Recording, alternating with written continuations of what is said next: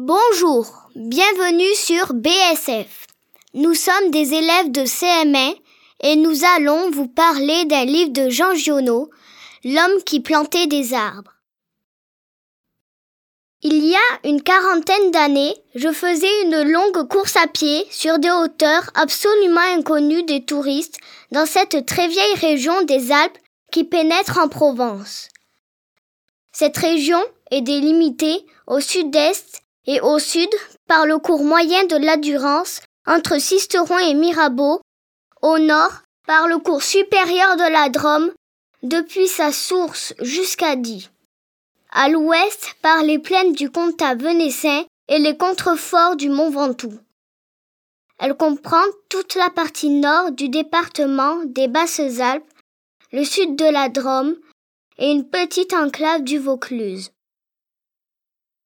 C'était au moment où j'entrepris ma longue promenade dans ces déserts, des landes nues et monotones, vers 1200 à 1300 mètres d'altitude. Il n'y poussait que des lavandes sauvages. Je traversais ce pays dans sa plus grande largeur et après trois jours de marche, je me trouvais dans une désolation sans exemple. Je campais à côté d'un squelette de village abandonné. Je n'avais plus d'eau depuis la veille et il me fallait en trouver.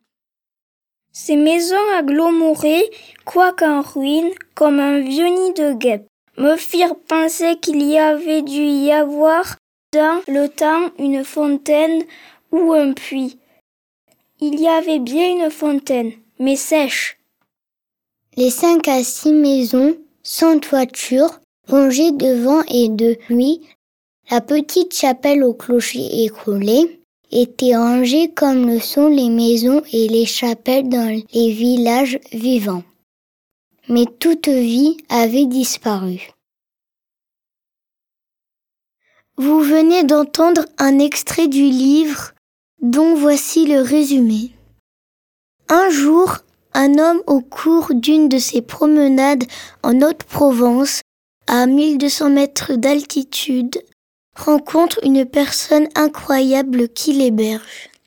C'est un berger qui plante des arbres des chênes verts, des bouleaux, des chênes rouvres et des chênes pédoncules. Il s'appelle Elzéard Bouffier. Il regarde et trie ses glands avec attention. Il va sur un terrain où il plante ses glands. Il s'occupe aussi de ses moutons. Il va planter des arbres de plus en plus loin de chez lui. En 1914, il y a eu la Première Guerre mondiale qui se termine en 1918. En 1935, il réussit à faire renaître une forêt. Mais comme ses moutons détruisaient ses plantations, il devient apiculteur. Enfin, la guerre de 39 arrive, mais il l'ignore comme la guerre de 14. J'ai adoré ce livre parce que j'aime les arbres et que j'adore la montagne. Les dessins m'ont plu et l'histoire se passe pendant les deux guerres mondiales. J'ai bien aimé le livre, mais il n'y avait pas d'action. C'est dommage. Ce que j'ai bien aimé, ce sont les montagnes et les arbres. Surtout, c'est la mystérieuse forêt. Les policiers pensaient qu'une forêt mystérieuse était apparue mais c'était la forêt qu'Elzéard de Bouffier avait créée. Et c'est grâce à ça que j'ai beaucoup aimé ce livre. Moi, je l'ai bien aimé parce que ça parle de, la nature et j'aime la nature. J'ai appris des choses sur les arbres et j'ai appris des choses sur les plantes aussi. Moi, je l'ai bien aimé parce qu'il y avait la nature et j'aime ça il y avait aussi de l'aventure et on apprenait des choses sur les arbres et les plantes. Le livre parle de la nature. Il y a aussi des insectes.